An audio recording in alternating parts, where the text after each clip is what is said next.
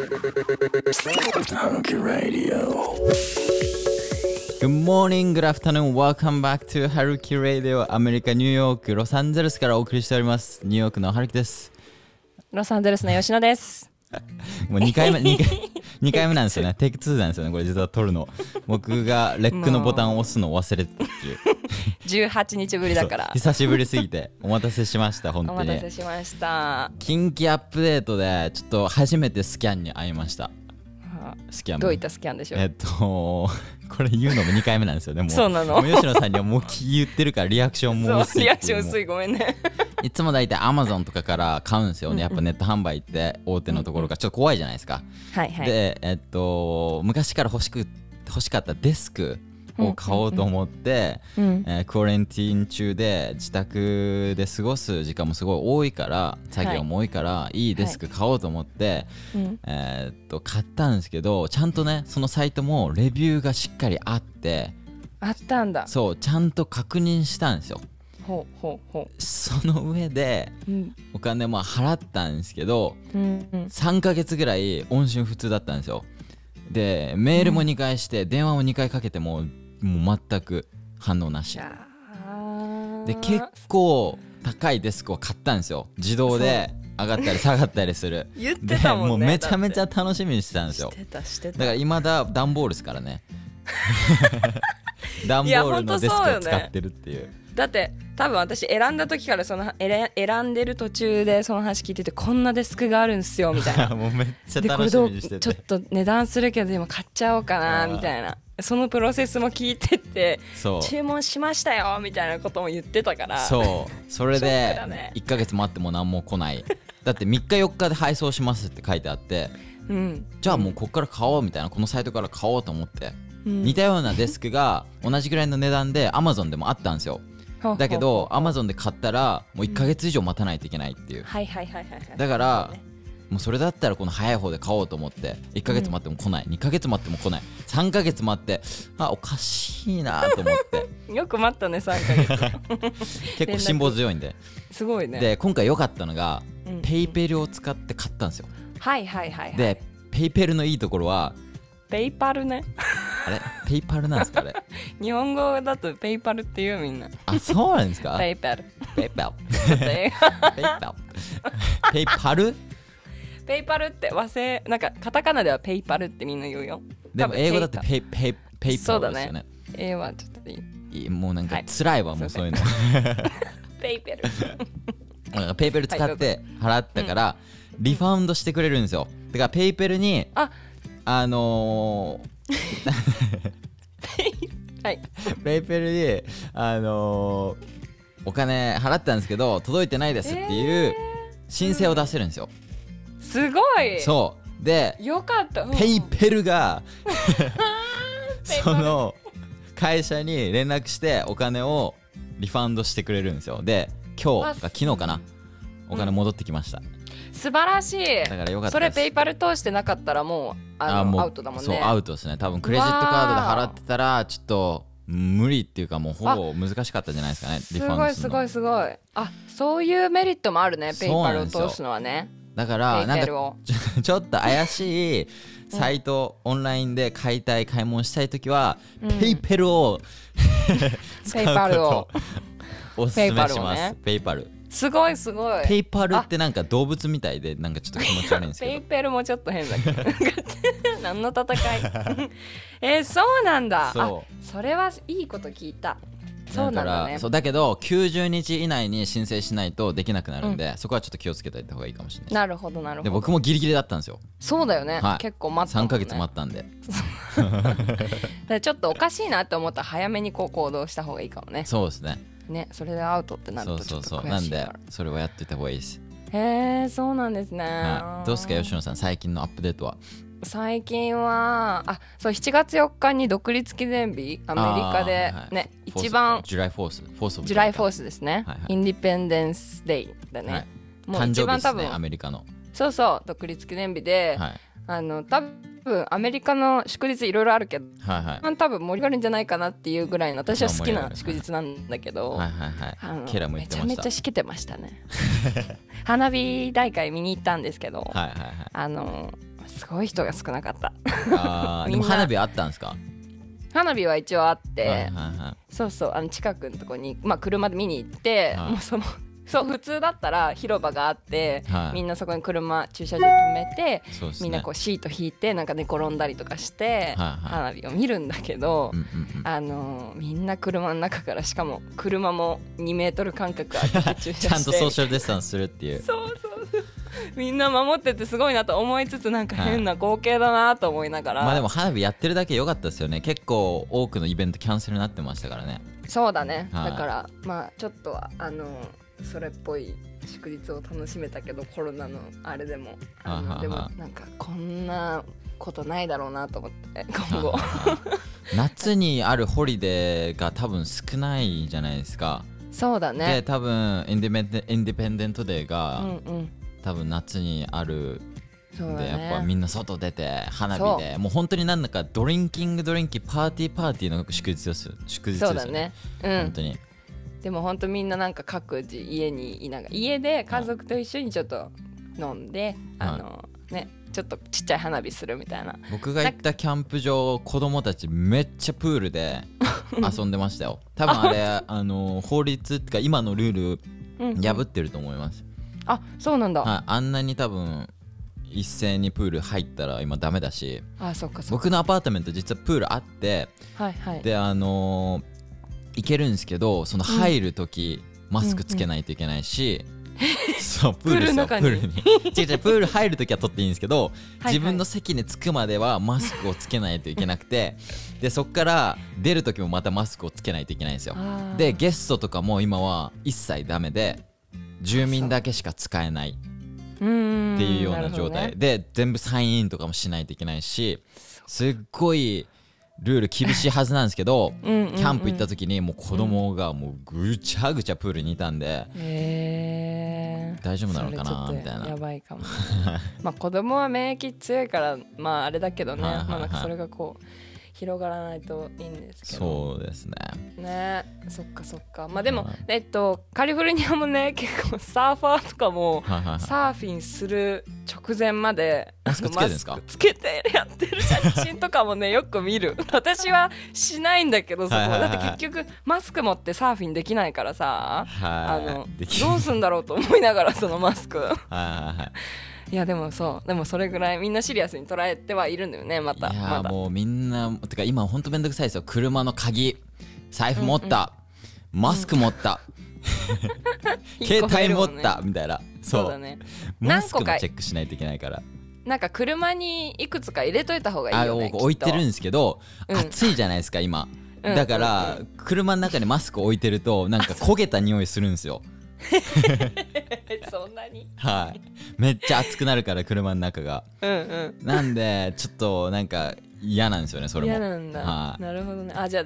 常に家持って入って、だからそうですね、車の鍵を置くところにマスクもかけて、うん、なるほどな。外出るときに絶対持っていくように持ったかっていう、ね、はい、持ち物が増えるんですね。そうなんです、持ち物が増える。本当に今もう世界がもうひっくり返ってる状態ですから。そうですね。本当それで言うとインディアがTikTok をバンしたんですよ。なんで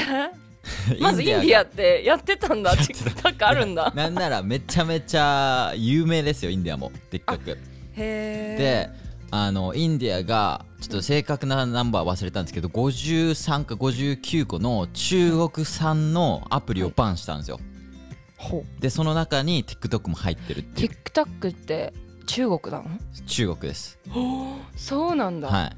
でなんでこれ知ったかっていうと、うん、僕 TikTok がバンされたから知ったんじゃなくて、モバイルレジェンドっていう僕と平良弁が、遊んでるゲームもバンされたんですよ、一緒に。あ、それも中国のゲームなんで、それもバンされて、でインディアの人めちゃめちゃプレイしてるんですよそのゲームを。そうなんだ。で TikTok がバンされたよりか、なんならそっちのゲームがバンされた方が悲しんでる人が多いっていう。それで知ってうわーみたいな。ちょっと待って、そのはるきくんがプレイしてたゲームもバンされたの？そうですそうです。それも中国のあれなんで。中国がバンしたの？違います。インディアが中国のアプリをバンしたんですよ。それでアメリカでプレイしてるハルキくんたちもそれ使えなくなるんだ。いや、それは大丈夫です。インディアにいる人、ね、インディアにいる人たちがプレイできないってことで、はいはいはいはい、だけどアメリカも考えてます今。アメリカも TikTok バン考えてて、なんでやっぱりソーシャルメディアだったりそういうゲームって、はい、まあ、要は、はい、個人情報抜かれてるわけじゃないですか。はいはいはいはい、はい、で、ね、中国に情報が流れるのが多分嫌なんでしょうね。へえ、なるほどね、はい、それはなんかコロナと関係しているのかな。まあ多分全部だから結局政治的な問題じゃないですか。なるほど、ね、そういう今もうバチバチですから。そうなんだ、はい、だからそれで言うと、ね、うんうん、その最近の F1 スチューデントを各国に帰らせるっていうか、オンライン授業を受けてる人は、うん、全てがですね、全てが、うん、今学期秋学期の授業、うん、全てがオンラインの人は、うんうん、自分の国に帰ってください、帰らないといけない、ね、っていうような風になってて、そう今はオンラインコースでも別にその人たちが選んでオンラインにしてるわけじゃなくてね、はい、こういう状況になっちゃったからオンライン取らなきゃいけないっていう状況だから、ね、もちろんそりゃアメリカにいても大丈夫ですってなってるんだけど、はいはいはい、それをねあの大統領がねあのね変なとか言ったらダメか変な大統領がね、まあそうですね、まあ僕も一応留学生なんですよ。うん。いや、そうだよね。ごめん。全然、あ、はるきくんやばいんじゃないっていうのを全然忘れてた。はい、僕これ知ったのも登録者の人が DM 送ってきてくれて、うんうんうんうん、でそれで知ったんですよ。あ、そうなんだ。6日かな、2日ぐらい前にこれ決まったっていうか、うんうんうん、ICE でしたっけ？ ICE、はいはい、が、発表したんですよ。うんうんうん。で。おやばいじゃんみたいな感じで、うん、僕も自分で調べて、うんうん、どういう状況なのかっていうのを知ったんですけど、はい、本当はこれ学校からメールが来てるはずなんですよ、うん、で僕の携帯から学校のメールアドレスを一時的にこう削除してたんで、うん、学校からの E メール全部僕受け取ってなくて。ああ、なるほどね。そう、やばいじゃない。だからちょっと情報が遅れてたんですよ僕実は、うんうんうん、で、まあ、そうやって送ってきてもらって今 DM 一番多いのそれです僕。あ、そう、はい、今リアルタイムに、はい、めちゃめちゃ来てます大丈夫ですかとかどうなるんですかみたいな。で、うん、僕の学校はとりあえずオンラインじゃなくてフェイストゥフェイスになるんで、はい、一応大丈夫ではあるんですけど、はい、例えばこれね、学校始まって、うん、コロナの患者が学校で出たと、うん、でオンラインに変更される可能性もあるんですよ、うん、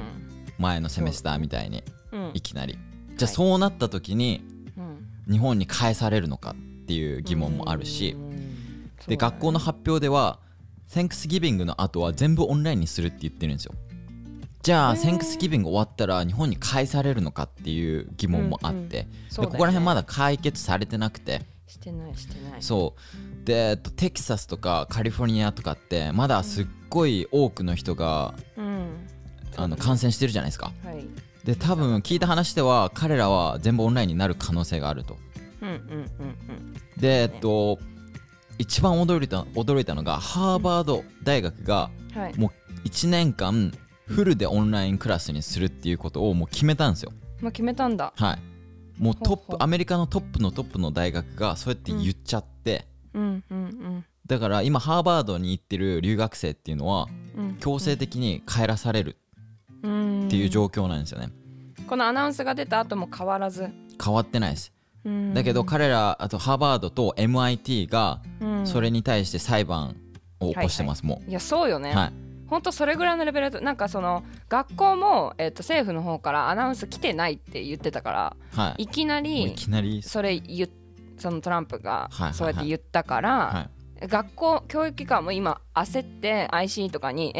そのもうちょっと詳しい、そのじゃあそうやって今さっきはるきくんが言ってた、じゃあ途中でオンラインに切り替わった場合どうなるのかとか、はいはいはい、日本に帰るのにどれぐらいの期間をグレースピリオドみたいな、まあ、準備しないといけないじゃん、もし帰るってなったら、はいはいはい、なんなら僕レントありますからね、リースありますからね、アパートメントの、そうそうそうそう、だからそういうのも全然そのなんか詳細がないままダーンっていきなりそのアナウンスをしてきたことによって多分みんな今どういうことって、うん、しかもなんかねこう納得いかないというか、はいはいはい、そのこっちが選んでやってるわけでもないから、はい、オンラインにねだからインターナショナルスチューデントってアメリカに41ビリオンの経済効果をもたらしてて、うん、で僕らって、ローカルの学生の3倍の学費を大学に納めて大学に行ってるんですよ、はい、そうなんですだから月々まあいろいろ払ってるとすごいそう、うん、でそういう人たちをもうすべて自国に返して授業を取れと、うん、で時差もあるので、ね、そう時差もあります、うん、で、まあ、日本は Wi-Fi 環境とかすごい整ってるけど、はい、僕の友達ガボンっていうすっごいアフリカのもうすっごいちっちゃな町から来てる子とかがいて、はい、もう Wi-Fi 環境なんか全くないですよそうよね、そんな人が自国に返されてそこからオンライン授業を取れって言われても無理ですよね、うん、インターネット環境がないし、ね、で例えばなんかリアルタイムでの授業が行われるってなった時に時差があるから、うん、それもまた難しいし、うん、そういうなんか問題を全くなんか考えずにいきなりボーンと打ってきた感があってもうなんか勝手すぎて腹立たしいよね、はい、えみたいななんか嘘で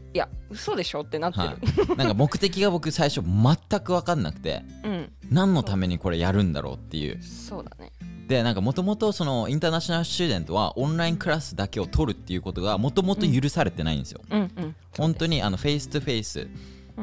での授業を取らないといけないっていうのがもともとのルールではあるんで、はい、それは分かるんですけどじゃあ何のためにそう帰らせるんだって思ったんですけど、はいうん、トランプがツイートで、うん、School must open this fall みたいな感じでツイートしたんですよ、うん、秋学期学校は開けるべきだみたいな、はい、でそのツイートを見たときにああもう学校側に強制的に開けさせたいんだなっていう、うん、こういう政策を打つことによって、うんやっぱり大学側としてはインターナショナルスチューデントってすごいいいもう言うたらもう客ですよすごいカモですよ、はい、ですよ3倍もツーションを払ってくれるいい客を手放すわけにはいかないんで、うん、そのために学校、まあ、開けさせざるを得ない、うん、そうねそれが多分まあ狙いなのかなっていうはいそうだと思いますはいでもなんかそれと同時にいやでもオンラインでもみんな続ける子は続けていくからなんていうかなお金はまあ払ってるわけでしょ、はい、だからなんかそこもトランプさんって結構もうなんか最初はまあちょっとみんな気をつけてコロナって言ってたけどもなんかその辺しびれ切らしてそっちより経済の方を優先したいっていう方に行ってるよね、はい、彼はてかもともとはビジネスマンなんで、まあね、そっちを多分絶対考えるはずなんですよねそうだからまあそうでもいきなりすぎるし、はあ、なんかすごい身勝手だともう怒ってます、はあ、なんかその ICE のなんか発表のところに書いてあったのが、うんうん、そのオンライン授業を取って自国に帰りたくないんだったら違う学校にトランスファーしろみたいな、はいはい、だけどもうトランスファーのデッドラインもう終わってるんですよだからこのタイミングで違う学校に移動するっていうことも無理だし本当になんかいきなりすぎて、ね、そうだからでもそういうなんかいろんなシチュエーションがあるじゃないそれの対処法が全くないから、はい、なんていうのその情報量が少なすぎて、はいはい、なんか今みんな教育機関が逆にその IC とかにこう連絡して確認してる感じだから、はい、そうですよねなんか普通の公式なアナウンスではない気がするんだよね私、はいはいはい、なんか選挙のパフォーマンス的な、うん、近いからもう一回なんていうのリエレクティッドするためにやってるだけなんじゃないかなとかも若干思ってるけどまあでもアナウンスしてるのは確かだからちょっと気をつけないといけないんだけどねそうですね本当に混乱してますからね多くの留学生もそうだよねそうだってハーバードって500万ぐらいですよ学費、うんいやそうだよね、オンラインで、うん、あオンラインだとちょっと値段が下がるのいや下がんないです一緒らしいですそうだよね全く一緒の値段を取られるらしいですはるきくんも同じ値段ですかあ、僕も、あ、でも僕は、前セメスターはちょっと返ってきました、お金が。設備費とか学校の設備費を使ってないわけじゃないですか、だからちょっとは返ってきたんですけど、なるほど、まあ、授業自体の値段はそんなに変わってないってことですね。そこまで変わってないですね。なるほどね、いやもう本当にちょっともう荒れてますめっちゃ大変ですね。もう2020年素晴らしい1年になりますねこれ。はい、もうぐちゃぐちゃすぎて本当にぐちゃぐちゃ最初 H1B ビザから始まり、そうだね、いきなりここまで来るのかっていう。でペティションも、署名活動かも行われてて、ホワイトハウスのペティション僕やったんですけど、30日以内に、100,000 サイン、10万か10万のサインが集まったら、まあ、何らかのアクションを起こしてくれるみたいな感じなんですけど、もう2日でもう集まり10万、今もう多分20万近くいくんじゃないですかっていう感じで、すごいそういう著名も集まってて、もうなんかみんなが反対だよね、まあ、それはそうだけどね、まあ、学校側も反対学生側も反対してっていう状況ですね今。はい、まあ、ちょっとまあそうですね、多分状況すごい徐々に変わっていくと思うんで、逐一アップデートしながら。はるきくんも危ないからね。そうですね、帰国ってなっちゃったらケイラちゃんが泣いちゃうからね帰るのなんかなんだろう、僕そこまでなんかなんだろう、心配してないことはないですけど、なんかまあそうなったらそうなるのかなみたいな、帰れって言われたら、ね、帰りますみたいなでもあれ飛行機代とか払ってくれるんですかね国が。いや払わないでしょそれ払わないでしょそんなことそこをしてくれるのにこんな勝手なアナウンスしないよねきっと勝手に帰れって言われるんですよね、多分帰らせることが目的じゃないもん。違いますね、学校をオープンすることですね、学校開けろ。コーネル大学は開けるって言ってたよ、秋学期。あそこってプライベートでしたっけ。プライベートかな、どっちだっけ。やっぱ僕行ってるとこスーニなんで、ニューヨークステイト大学なんで、僕の学校だけがディシジョンを決めるわけじゃないんですよね。なるほどね。そのもう全体で決めるんで、僕の学校ってなんか飽きやすいかなっていう、もう何十校っていう決定を、その委員会が決めるんで。そうですね。で学校開ける、タイラーも言ってたんですけど、学校を開けないと、ちっちゃいタウンが本当にゴーストタウン化するんですよね、本当にニューヨークシティとかカリフォルニアとかってすっごいシティにある学校っていうのじゃなくて、本当に田舎にある学校が閉まったままだと本当に経済が全く回らなくて、学生がいるからこそ成り立ってる街っていうのがいっぱいあるんですよアメリカ。そうだよね。だからそういうところが学校が開かないと学生が戻ってこないんで、そのちっちゃい町に、やっぱそういう意味でも開けないと経済が死んじゃうっていうところが多分、トランプの目的、一番の目的だとは思います。そうですね、まあまあちょっと様子見て常にアップデートしていけたらと思いますね。もしかしたら次のポッドキャストは日本から撮ってるかもしれないですねそれだいぶ先やん日本とロサンゼルスからお送りしておりますみたいなそれはちょっとあれなんで、もうちょっとアメリカにいてもらって、とりあえずセンクスギビングまでは入れるはずなんで。そうだね、11月いやもうちょっとまあそんな感じなんですけど、今日は留学のまあその学生ビザの今お話をしたのもまあちょっと関連づいてるんですけど、私がもともとその留学の、コーディネーターっていうのをロサンゼルスを拠点に実はやっていて、普段からその留学に関する、まあ、質問とか、あとこの春樹ラジオの、質問、お便りでも結構なんていうのかな、留学したいんですけどとか留学すること迷ってますみたいな相談が結構ね、うん、お便りでもあって、はいはい、でなかなかなんかこう答える、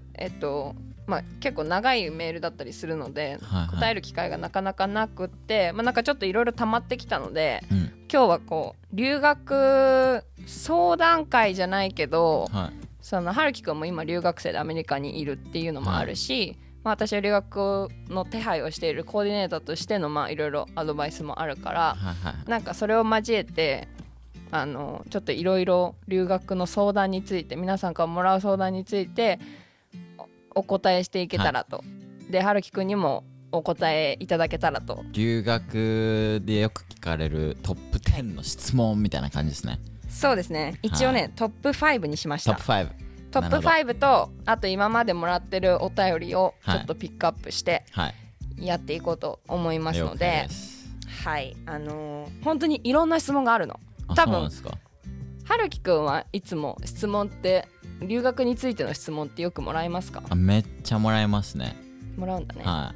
い、なんかあんまりこう目通さない、そこまでなんか動画で作って答えるっていうことは減りましたね、うん、最近、うんうん、昔はなんか Q&A みたいな感じで動画にして答えてたんですけど、なんで、うんうん、いい機会ですね。そうだね、はい、やりましょう。春樹くんがもともとどう思ってたかとかも聞けたらいいと思うので、はいはいはいはい、やっていきましょう。もうガチで答えます、ガチでお願いします、はい、本当になんかね、正解ってないから、はい、本当に春樹くんだったらどう考えるかみたいなところを聞けたらなと思います。吉野さん、まあ、LA でコーディネーターやって、留学コーディネーターやってるっていう人の前でもう言いますけど、はいはい、アメリカ留学ね、もうやめた方がいいっすよねまあね、その意見も確かに分かるっちゃ分かる、はい、うんうんうん、いろいろ厳しくなってる。こんなねゴロゴロ変わる国にいるのはちょっと精神的に辛いと思う、うん、まあいろいろ多分目的によるんですけどね、うんうんうん、結局はそうね、うん、そうアメリカでないといけない人もいたりするから、はい、まあそこは本当になんか別にアメリカにこだわらなくてもいいから、はいはい、留学っていう、まあ、海外に出るっていう、はい、トピックでこう、はい、答えてもらったらなと思います。はい、はい、まず第1問、すっごいベーシックな質問なんですけど、でもこれめちゃめちゃ多いんで、はいはい、まあ、よく聞かれる質問ですからね、はいはいはい、留学はした方がいいんですか、はい、本当に多いのこれ、コンテクストが なさすぎていや本当にね、でもね、はい、多いんだって。留学なんかそれ人によるじゃないですか結局、うんうんうん、留学した方がいいんですか、留学した方がいいんですか、留学する理由がない、はい、留学する理由が明確じゃないのに、はい、留学するってやっぱりダメですかとか、はい、理由がないから周りに反対されるんですけど、でも自分はやっぱり留学してみたいって思うんです、はい、どう思いますか、はい、っていう質問本当に多くて、はい、確かにバックグラウンドその人たちのバックグラウンドの情報が全くないから、はい、そんな一概にした方がいいですよ、し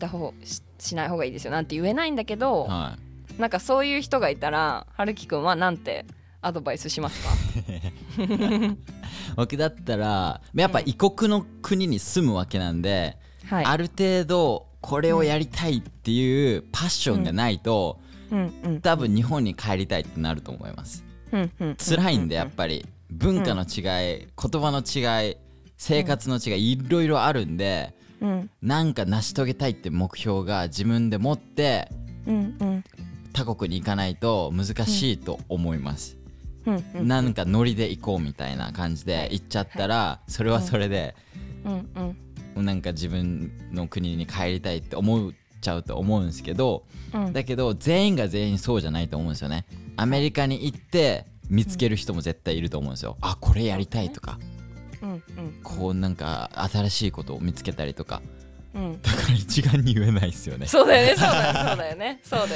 はい、そうなんかそ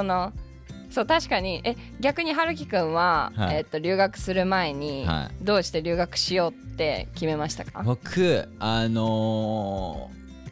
でもいいんですよね。別にそこまでなんかアメリカにこだわってもないし、うん、全然こだわってなくて国に、はい、であれなんですよね、友達発信なんですよね僕、うんうんうん、ベンとタイラにアメリカ人で、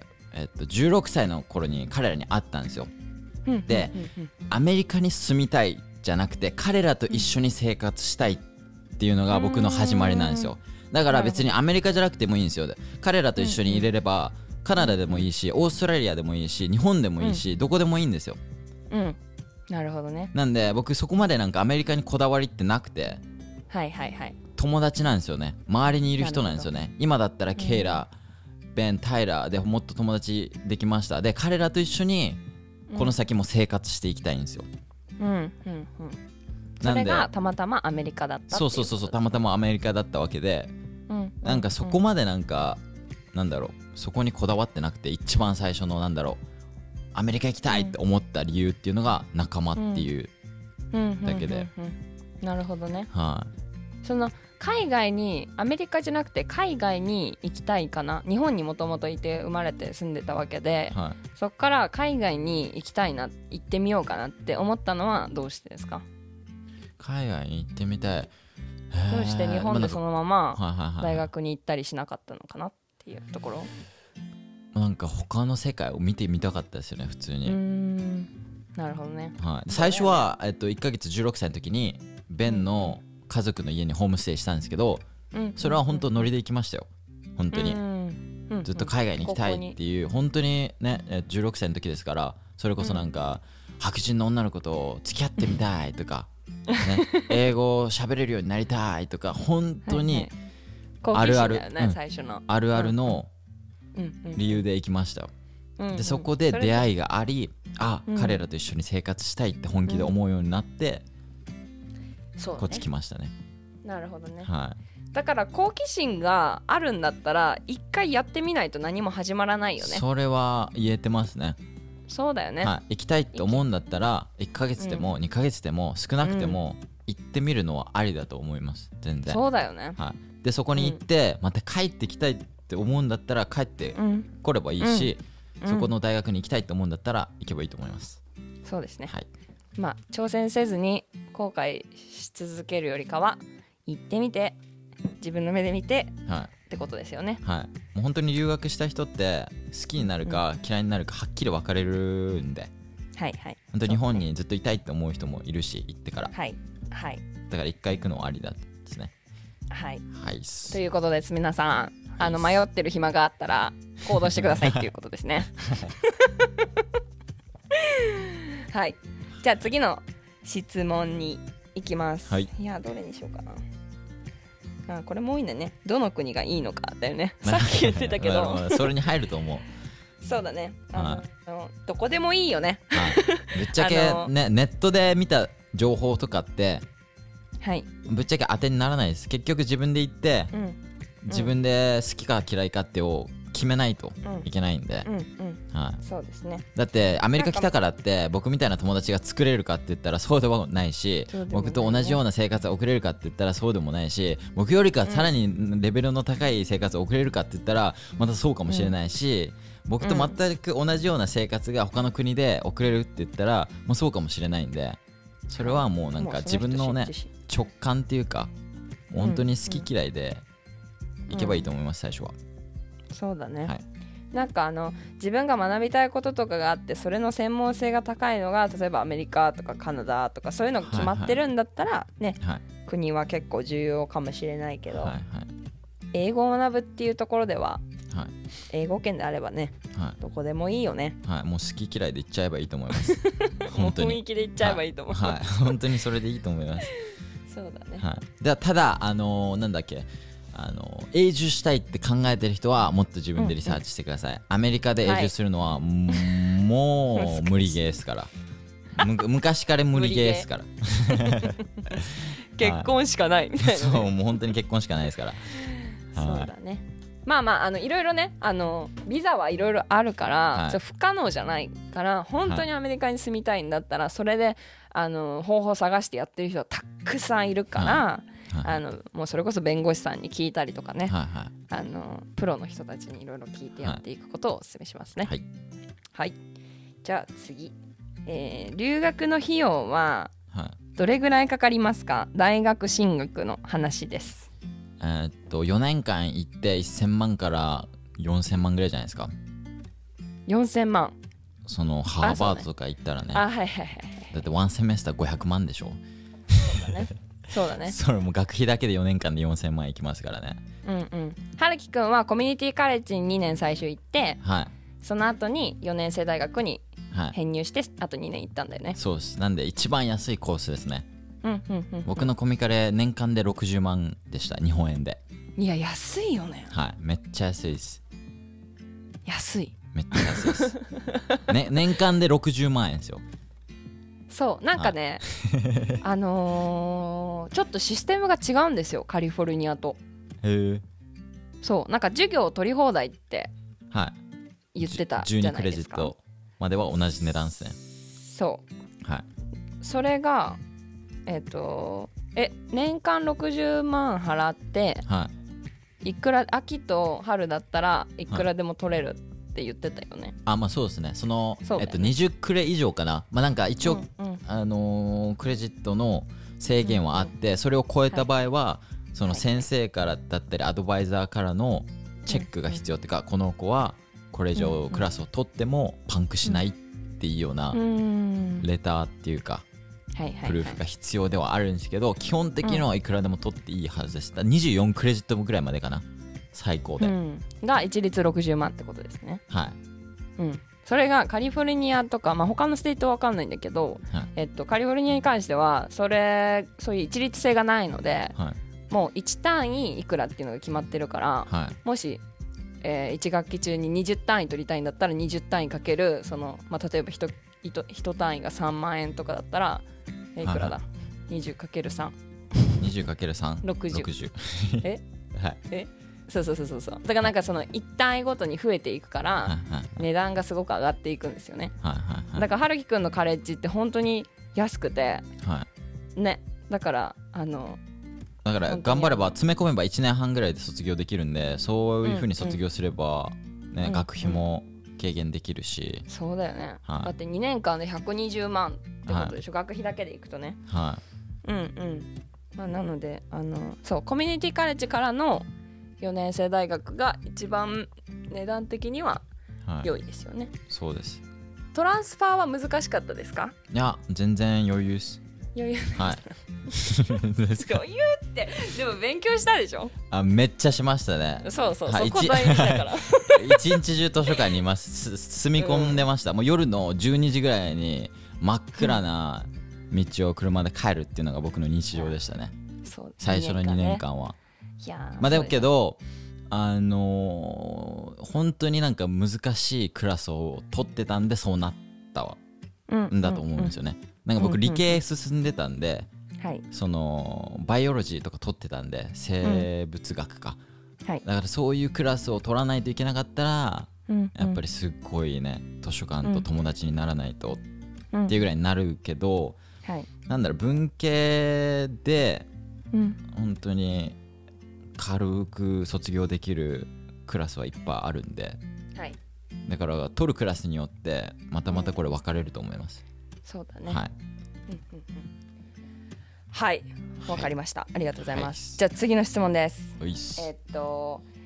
結構留学行きたい人たちって、はい、まず英語を話したいっていうのが、まあ、最初に来るんですね、はいはい、でアメリカの大学に行きたいかとか進学したいかとかっていうのは多分まあ、最初からそう思う人って結構少なかったりするんですよ、はい、でじゃあ、日本、まあ、英語が話したいっていうのが目的だとした時に、はいはい、日本の大学に、まあ、高校生の3年生の時の段階で、はい、日本の大学に進学して、まあ、例えばその交換留学制度例えば1年の交換留学制度とかが日本の大学にあるんだったら、まあ、それを利用して1年ぐらいの、スパンで海外に留学して英語を学ぶとか、まあ、休学して1年間休学して留学して英語を学ぶ、はいはい、語学学校とかで学ぶっていうのか、はいはい、もう行っちゃうなんていうの行っちゃって、うんうん、アメリカの大学の方に進学して、まあ、英語プラス学位をアメリカで取るっていう方法どっちを、まあ、春樹君は後者の方だと思うんだけど、はい、どう思いますか？その2つ比べた時なんかメリットなんか、うんうん、ありますか？結局あれじゃないですか、大学出た後に何したいかっていうのが一番大きいんじゃないですか。うんうんうんうん、なんか僕もなんか就職してる身じゃないんで、はいはい、なんかどうこう言えないんですけど、例えばなんか日本の企業に入りたいってなった時に、うんうんまあ、やっぱ学歴社会じゃないですか。で慶応早稲田とかってそういう大学に入れるのであればもうそっち入っちゃって、うん、で1年間留学行って、うん、なんか安牌で なんだろうその就活していくっていうのも、うんまあ、なんかありっちゃありなのかなっていうふうに思うんですけど、うんアメリカに2年以上でしたっけ留学すると、うんはい、帰国子女扱いになるの枠に入るじゃないですか。2年で2年、確か2年に行くとボスキャリだったりとかそういうのに行けるはずなんですよ、うん、なるほど。ちょっと詳しくないんですけどね、ボストンキャリアフォーラムっていうね、なんかアメリカで学んでる日本、はい、アメリカに留学している人たちしている日本人の人たち向けの就職フォーラム、そうね。だから日本の就活って自分で企業にアプローチしに行くじゃないですか、はい、でボスキャリってその逆でもう一つの場所に企業がもう何百社って集まって僕らがそこに行くみたいな感じで、でボスキャリで就職するの結構簡単だと思うんですよね僕。あ、そうなんだね。これはうん、もうはっきり分かれるんですけど、うんうんうん、もう一人の人がもう全部内定もらっていくみたいな、うん、だから本当にできる人、準備をしっかりしてきた人が内定8割全部持っていくらしいです、うん、だから内定もらえる人もらえない人、ここはっきり分かれるっていう。なるほどね。じゃあ自分でしっかり戦略して、はい、日本就職したいんだったらそういうなんかボスキャリを目標に置いてしっかり準備していく、ですごい大手入りたいみたいなのも、まあ、実際にやってる友達いっぱいいるんで、まあ、それもありなのかなっていう。正直なんかその日本の大学入って1年間留学した人たちがボスキャリに行けるかどうかっていうのが正直分かってないんで僕、もしかしたらその人たちも行けるかもしれないんであれなんですけど、まあ、でも大体目的はアメリカの大学を卒業して学位持ってる人たちの方が強くないですか、あのキャリアフォーラムって。結局日本の例えば、アメリカの日本の大学行って、はい、途中で休学なり交換留学とかで1年間とか行ってまた日本の大学に帰ります、はい、そしたらまあ日本の大学卒になるでしょ、はい、だ日本の大学卒だと多分向こうのボストンキャリアフォーラムに、はい行く人いるのかななんか対象がアメリカの大学を卒業してもう英語大学4年間勉強して卒業できましたっていうレベルのところまで来てる英語のなんかまあそのなんていうの持ち主を対象にしてるイメージが強いから、なんかそのキャリアフォーラムに行きたいんだったら多分アメリカの大学に出た方が有利な気はしますよね、はいはいはい、個人的な意見で言うと絶対4年生の大学ですね。やっぱり企業も英語を喋れる人を探してるはずで、うんうんうん、やっぱり1年間と4年間って結構大きな差があるし、うん、そうだよね、はい、あと、うんうん、コミカレを通って、はい、本当に IB リーグの大学に入るっていうのも全然できるんで、はい、本当に、うんうんうんうん、結構コロンビアとかコーネルとか行った人いっぱい知ってるんで、うん、僕の60万円のコミカレからおーすごいだいぶ頑張ってるんだ年間60万円のコミカレから年間500万円の IB リーグに行った人2人ぐらい知ってるんでね、はい、すごい節約っていうかまあまあね裏技っすよねある意味コミカレで成績、うん、GPA をめちゃめちゃ高くキープして、うん、できるんでこれ、はい、実際勉強したらねでもなんかそこまでなんかあれっすよ本当に結構できますこれ意外と本当に、はい、トーフルだって60点ぐらいトーフル IBT60 点ぐらいあったら僕だったら4年生の大学に入るんじゃなくてわざとコミカルに入って、うんうん、GPA をめちゃめちゃ高くキープして、うんうんうん、IB リーグ行きます、うんうんうん、もしなんか普通の就職をしたいのであればですね、うんうんうん、そうやってやりますね。そうだね、はい、そうなんか質問にもあったんだけど、他の質問にもあって英語力そのアメリカの大学に進学するときに英語力どれぐらいあった方がいいですかっていう質問もあったんだけど、そうだね、大体コミカレでトーフル、IBT のまあ50から60ぐらいだよね。はい、はい、そうですね、うんうん、僕のところ45とかでしたけどね。おー、はい、なるほどね。あんまりコミュニティカレッジに関してはその入学基準の IBT の点数によって偏差値がどうのこうのとかあんま関係ないよね。関係ないですね。なんか、ね、なんだ IELTS だっけ？違う、IELTS か。IELTS。取らされる場合がある。IELTS ってなんだっけ？そのトーフルの点数があり、なんかベースメントテスト、プレイスメントテストを取らされるんですよ。はいはいはい、数学と英語。でその点数が悪いと、うん英語のクラスを余分に取らされる、うん、なんだっけ、はい、IELTS じゃないな、 IELTS は違うもう他のあれですもんね、うん、トーフルみたいな感じだもんね、はい、ESL だ、うん、ESL を取らされる、本来の授業のプラスそう英語の授業みたいなに足して何もクレジットにもならないんだよねそれがそこが落とし穴なんだよねそう、大学がお金を稼ぐ場所っす。だからそれは一律の60万円には入らないでしょ入っても入るな。どういうことですか？その年間60万円の単位。でも全然そんな IELTS じゃないわ ESL 取っても2年間で全然卒業できます、うん、できるんだ。全然できます。ちょっと大変になるけどいや多分結構大変だと思うじゃあ春樹くんの、はい、いや全然結構余裕ですよっていうのは多分、はい、その努力裏側に見える努力がうちら今見えてないからだいぶこの視聴者さんからしてそんな簡単なのって思っちゃうからちょっと気をつけていっぱい離脱している子知ってるから私僕も知ってますそうなんかまあ基本的にはるきくんはポテンシャルがの平均がちょっと高いからいや余裕っすよみたいな感じになってるけどそんなみんなねそんな感じみんながそんな感じじゃないからねまあまあ勉強しました。そういえば勉強しましたね、はい、結構したわ、うん、うんうんうんうん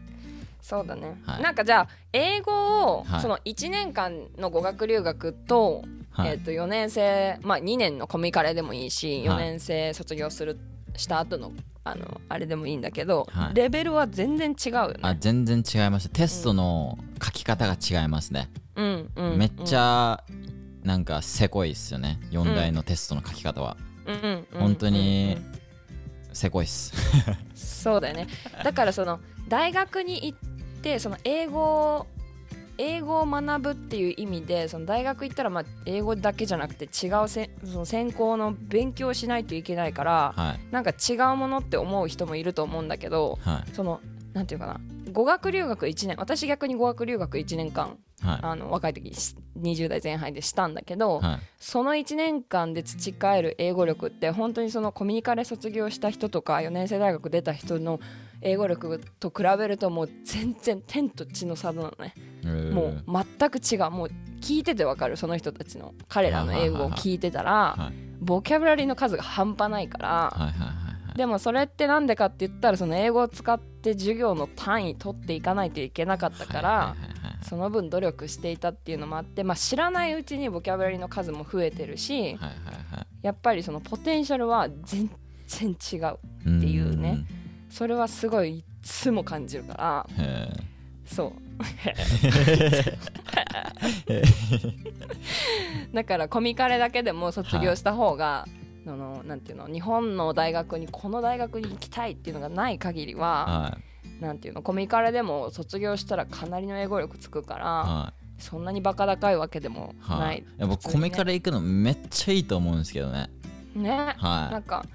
結局日本で大学卒業してそれの学位うまく生かしてる人って結構少ない気がするんだよね、はい、私もそうなんだけど、なんとなく高校卒業したら4年生大学に行きましょうみたいなね、はいはいはい、なんかこうあるじゃないですかレールが決まったレールが、うんうん、パクったな今、うん、パクっちゃったそうそうそう、はいはいはい、なんかそれをなんていうのそれに行かないといけないって思ってる人が多すぎて、うん、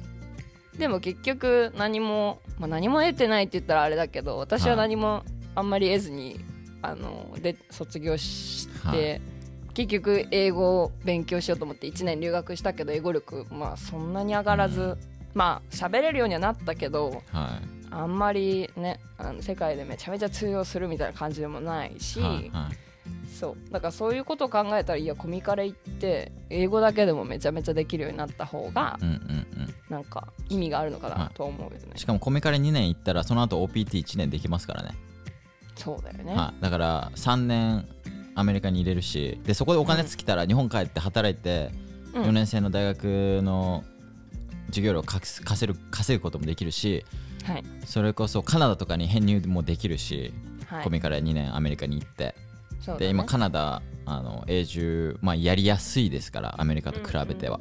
うんうんうんうん、だからいろんな道はそこから開けるんで、まあ、コミカレってめっちゃ僕はいいと思います本当に、うんうんうん、だって授業料120万って2年間で、うん、まあ、僕のところはめちゃめちゃ安いですけど、うんうん、まあ、多分探せばあるんで、うんうんうん、日本の大学と同じぐらいですよね多分、うん、日本の4年生大学と変わらない、はいはい、カリフォルニアの、普通のコミュニティカレッジでも、まあ、普通に単位落とさず頑張ったら年間100万以下だから、はいはいはいはい、日本の大学と全然変わらない、うんうんうんうん、で、まあ、結局その海外に出るから、その分の滞在費とか生活費とかがもうもろにね、お金かかるから、はいはいはい、お金かかるというか日本でもかかってるはずなんだけど、はい、まあ、親が払ってたりとか、はいはいはい、まあね、実家住みとかね、そうそうそうそう、はいはい、実際見えない部分が、まあ、全部そのねアメリカドルで出されるから、あ高いなって思うんだけど、はいはい、結局その学費に関してはその一緒ぐらいなので、うん、そうですね、ね、なんか私もずっと後悔しているから、コミュニティカレッジ行った方が良かったなって。あ、語学学校じゃなくて、そうなるほど、気づいたのがもう大学3年生の時だったから、私は、はいはい、英語を勉強したいって思うのをね。でも僕日本の大学出てコミカレ来てる人知ってますよ。日本の大学出て、あ、そうなんだ、はい、また違うことを学びに来ているの、うんうんうん、そういう人もいるし、うんうん、大人でコミカレ来てる人もいるし、うん、そうだよね、結構おじさんとかもいるよね、はい、現地、はい、いますいます。そうだからなんか意外とね、なんかその日本大学に行かないといけないとか、そういうなんかもう一回パクるけど決まったレールからはみ出ることが悪いっ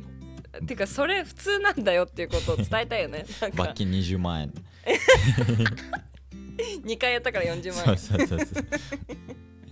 そうそうそうそう、でも本当にそう思います。だからさっき言ってたみたいにアメリカのコミカレ2年行って OPT やって、その後にカナダに行くとか、はい、ね、そういうのも本当に全然普通なのでね、はい、しかもアメリカのコミカレ2年行って日本の大学に編入もできますからね、うん、ね、しかも帰国子女枠に入れるんで日本の受験で通るよりか楽ですから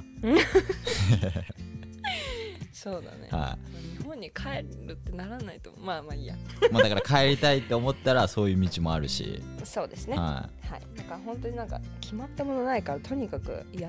りたいと思う方に行ってほしいっていう、はい、あれはありますね、はい、LA 行きたかったら吉野さんに相談してください、はい、現地でサポートしてくれるはずなんでカリフォルニア州で、はい、お願いします。概要欄にこととかインスタ貼っておきましょう。はい、お願いします、はい、なんかちらほらね、はい、ラジオ聞いて相談してくれている人たちがちらほら現れているので、はいはいはい、ありがとうございます。よかったです、はい、それははい、はい、私からの質問は以上になります。あ、以上ですか。ありがとうございます、はい、であとは、はい、Harukiラジオからの質問を2個ぐらいちょっとピックアップして、はい、真剣に答えてください今まで真剣にやってなかったみたいな。いや違うの、すごく長いのすっごいちゃんと、でもこれね、留学相談するとき皆さんにも、はい、お伝えしたいんですけど、こういう今春樹くんに私が質問した例えばどの国がいいんですかとか、はい、留学ってするべきなんですかって、そんな単発の質問をされても、うん、背景が分かんないから、はい、答えれないんですよ、うん、無理だから無理でしょうんとみたいなでバックグラウンドが分からないと本当にお答えできないので、春樹ラジオにメールくれてる人たち結構そのなんていうの、僕はこういう今状況にいて、はい、どうしてそうやって質問してほしいです。そうです、はい、そうしないと正しい回答がピンポイントでね答えれないんで、うん、そうちゃんとその人の立場になって考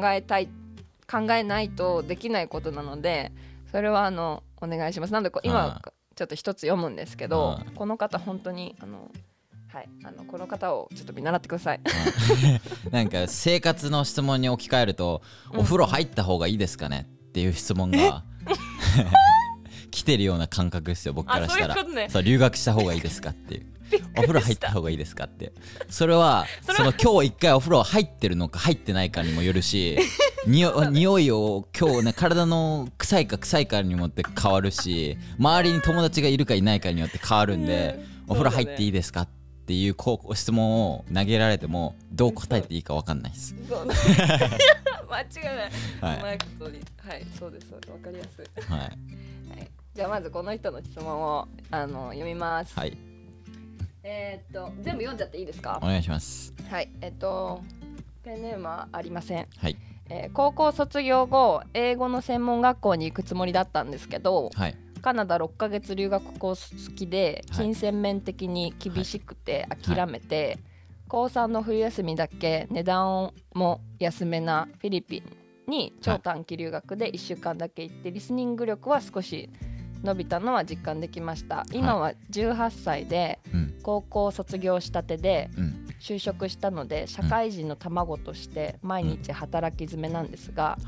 どうしても諦めきれないので1年もしくは2年後には退職して留学したいと思っています、はい、ワーキングホリデーで行くか留学で行くか悩んでます、はい、留学だとお金が減っていくような気がするので、ワーキングホリデーで稼ぎながら英語を勉強したいです、はい、いろいろ調べたりはしてるんですけど細かいことまで分かっていなくて、ワーホリで学校通いながら働く場合どの手順を踏めばいいかとかも分からないです。ワーキングホリデーと留学どちらをおすすめしますか、はい、あと英語ができない状態でワーキングホリデーして働けるのでしょうか？メリットデメリットなど知りたいです。いつも応援しています。ありがとうございます。てかもう答え出てません、はい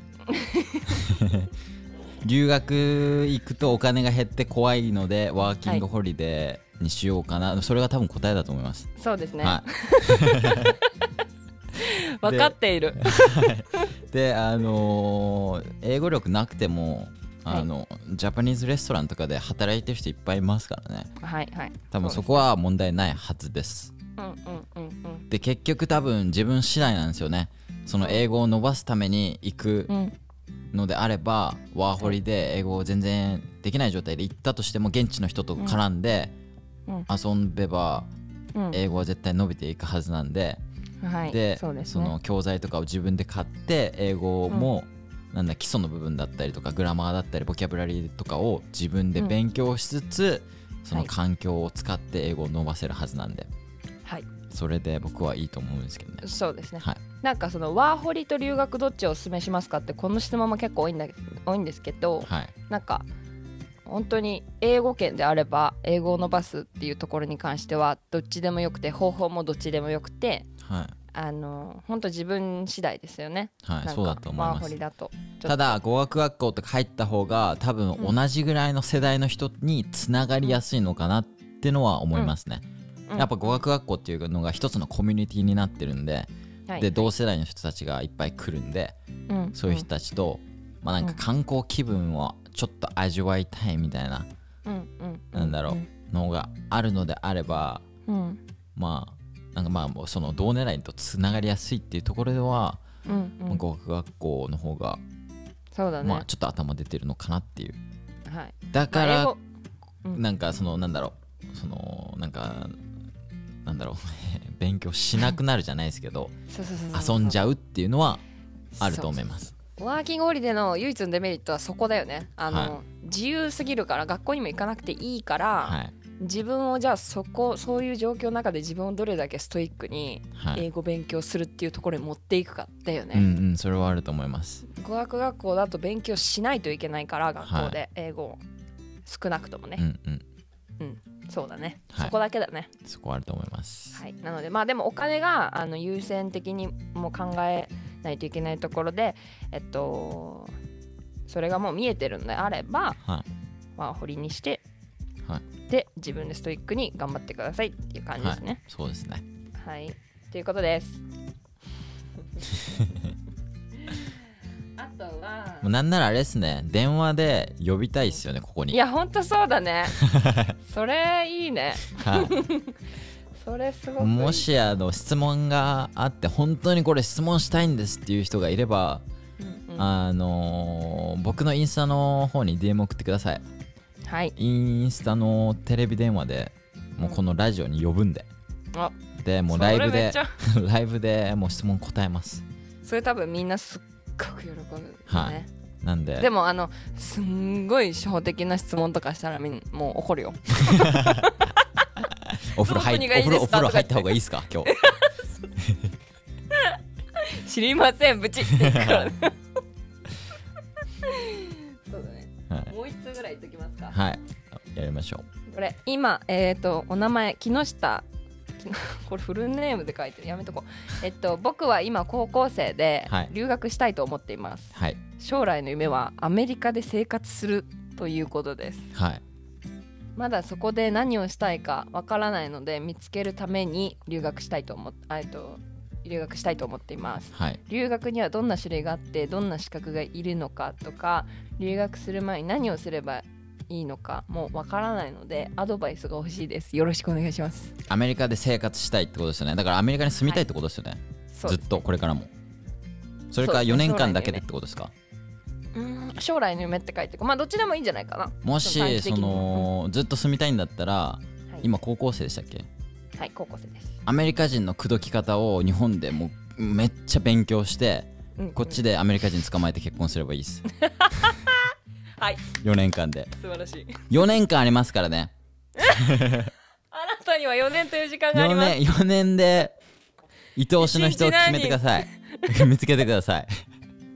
だから1日何人アタックするみたいな、ね、そういうのを決めていたらはい、いずれ当たりますよね。そういうことだと思いますもう本当に何だろう、結婚目的で、うん、あ、じゃあ移住目的で結婚するのって違法なんで、はい、ダメなんですよ、はい、ただ僕が言ってるのは本当に恋に落ちてくださいっていうことです、うんうんうん、4年間 で、ね、そこがかなり道を開く可能性の高いところです、はい、これ多分日本にいる人からするとあんまり何だろう、はい、パッと来ないかもしれないですけど、今本当に今だけじゃないですけど、はい、アメリカに移住するのってめちゃめちゃ難しいです、はい、本当に、そうですね、本当にめちゃめちゃ難しくて、うんうん、でやっぱりよくあるあるなのがやっぱりアメリカの大学に入るっていうのがやっぱゴールになっちゃってるじゃないですか、うん、一つの、うんうん、はい、でその先ってやっぱ見えづらいんですよね、うん、そうですね、情報も入ってこないし、うんうん、やっぱそこまで英語力もないから調べれないし、うんうん、調べたところでもはっきりわからないし、はい、だから大学に入るっていうことがゴールになって入った後大学を卒業するっていうことがゴールになって、うん、でそれで 2,3 年過ごした後にあもっとアメリカ過ごしたいってなった時に自分で調べるようになるんですよね、はい、どうやってこの先もうアメリカに住んでいけるんだろうって、うん、そうなった時にもう闇が見えます、はい、無理っすアメリカに生活するのって難しい、ね、はい、ほぼ無理ですでいっぱいまあいろいろオプションはあるんですけど多分その中で一番簡単なのが本当に結婚です、うんうん、本当に恋に落ちて、うん、本当に好きな人を見つけてその人と結婚する、うん、はいはい、それが一番楽って言っちゃあれですけど、まあでも近道ですね。悪いことじゃないからね。だって恋に4年間あったら恋にもそりゃ落ちるだろうし、はい、その人とね、それがたまたま相手がアメリカ人でそういうことっしょ。そうだよ、はい、でこれからのね視野が一緒って、もうアメリカに住みたい、この人が好きでもうそれでいいじゃんって感じだよね、はいはい、だから僕が最初言った日本にいる時に、うん、アメリカ人の落とし方を勉強しろっていうのはちょっと消してくださいそれはちょっと言わなかったことにして僕が言いたかったのは、うん、自信をつけて今日本で、うんうんうん、そうだね、そう、アメリカに来てください、うんうん、で先のこともちゃんと考えながらね、そうですね、動いていればね、はい、いいかなと思います。はい、そんな感じですかね。はい、はい、エピソード9ですね今回はすみません、遅くなってしまって。はいできるだけね週に1回はあげれるようにしますんで、はい、今日はハルキくんにお答えいただきました。ゲストのハルキくんありがとうございました。いやいやいやまた気が向いたら読みますのでよろしくお願いします。はい、わかりましたでは次のエピソード10でお会いしましょう。じゃあね、バイバイ。